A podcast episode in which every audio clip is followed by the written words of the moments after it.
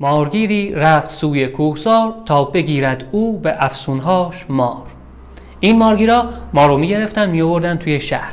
مردم رو جمع می‌کردن و معرکه را مینداختن ما رو نمایش می‌دادن و کارهای عجیب غریبی می‌کردن و بعدش هم از مردم پول می‌گرفتن. مارگیر این حکایت هم تو فصل زمستون رفت سمت کوهستان که مار بگیره. اونجا یه اجدها یا یه مار بزرگی رو دید که مرده بود. خوشحال شد که تازه کارش هم آسون شده. برش داشت رو با هزار سختی آوردش تو شهر بغداد و معرکه را انداخت. قلقله در شهر بغداد افتاد که مارگیری اجدها آورده است بلعجب نادر شکاری کرده است و جمع آمد صد هزاران خامریش سید او گشته چو او از ابلهیش. چقدر این بیت آخر جالب و آشناست. صدها هزار نفر آدم خامریش و ابله جمع شدن تا این اجدهای مرده ای رو که مارگیر شکار کرده بود ببینن.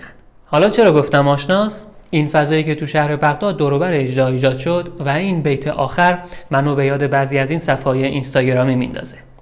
در واقع میشه گفت این فضاها که قدیم توی شهرها ایجاد می‌شد و معرکه می‌گرفتن اجداد بعضی از این صفحای اینستاگرامه. که کسی میاد خودش و بدنش رو نشون میده حرفای بی سر و ته می‌زنه لومپن بازی در میاره و کارهای عجیب غریب می‌کنه. بعد دقیقا صدها هزار نفر همون تعدادی که برای دیدن این اجدها هم اومده بودن صدها هزار نفر به قول مولوی خامریش میشینن نگاه می‌کنن و دنبال می‌کنن. و چقدر قشنگ مولوی صدها سال پیش گفته سید او گشته چو او از ابلهیش. اون فرد خودش سید و اسیر ابلهی خودشه. صدها هزار آدم دیگه هم سید و اسیر ابلهی اون خامریش میشن. برگردیم به بغداد. مارگیر بغداد اجدها رو بسته بودش با رسنهای قلیز احتیاطی کرده بودش آن حفیظ. اما در حالی که مارگیر هی رجز می‌خوند و سر مردم رو گرم می‌کرد و منتظر بود تا آدمای بیشتری جمع بشن تا پول بیشتری گیرش بیاد که این کارش هم آشناست از اون طرف در درنگ انتظار و اتفاق تافت بر آن مار خورشید عراق. و اتفاقی که افتاد این بود که مرده بود و زنده گشت او از شگفت اجدها برخیش جنبیدن گرفت. خورشید گرم عراق بر اجدها تابید و ماری که از سرما و برف زمستون یخ زده بود آروم آروم جون گرفت و به جنبش در اومد. بلند شد و تمام تنابا و پارچه هایی که دور برش پیچیده بودن و تیکه پاره کرد و افتاد به جون مردم. و اینجا اونطور که توی مصنوی معنوی اومده مردم با تحیر نعره ها انگیختن جملگان از جنبشش بگریختن و در حزیمت بس خلایق کشته شد از فتاده و کشتگان صد پشته شد. بخش زیادی از مردم که از ترس و وحشت داد و فریاد می‌کردند در حال فرار زیر دست و پا کشته شدند خود مارگیر هم یعنی همون خامریش اصلی که صدها هزار خامریش دیگر رو هم جمع و معطل خودش کرده بود از ترس سر جا خشکش زد.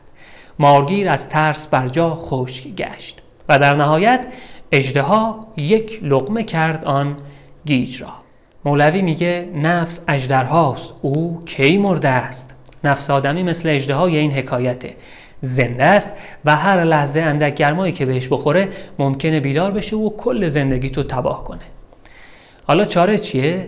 اجدها را دار در برف فراق این مکش او را به خورشید عراق.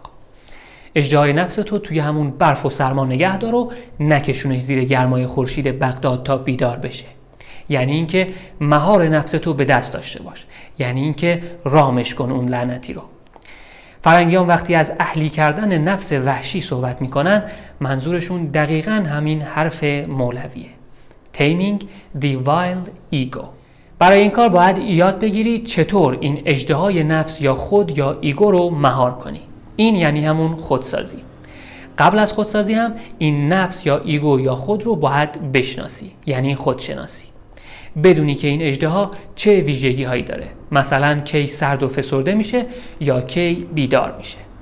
خلاصه همه مسائل مربوط به این نفس یا اجدها رو بدونی تا بیدار نشه و نیفته به جونت. من علی کیانی فلاورجانی هستم و هر شنبه یکی از حکایت های ادبی رو توی این کانال شکوفایی تعریف و منتشر می‌کنم. مفاهیم این حکایت ها به خودشناسی، خودسازی و در نهایت به رسیدن به سعادت و شکوفایی کمک می‌کنه. این حکایت رو برای دیگران هم بفرستید و با شکوفایی همراه باشید.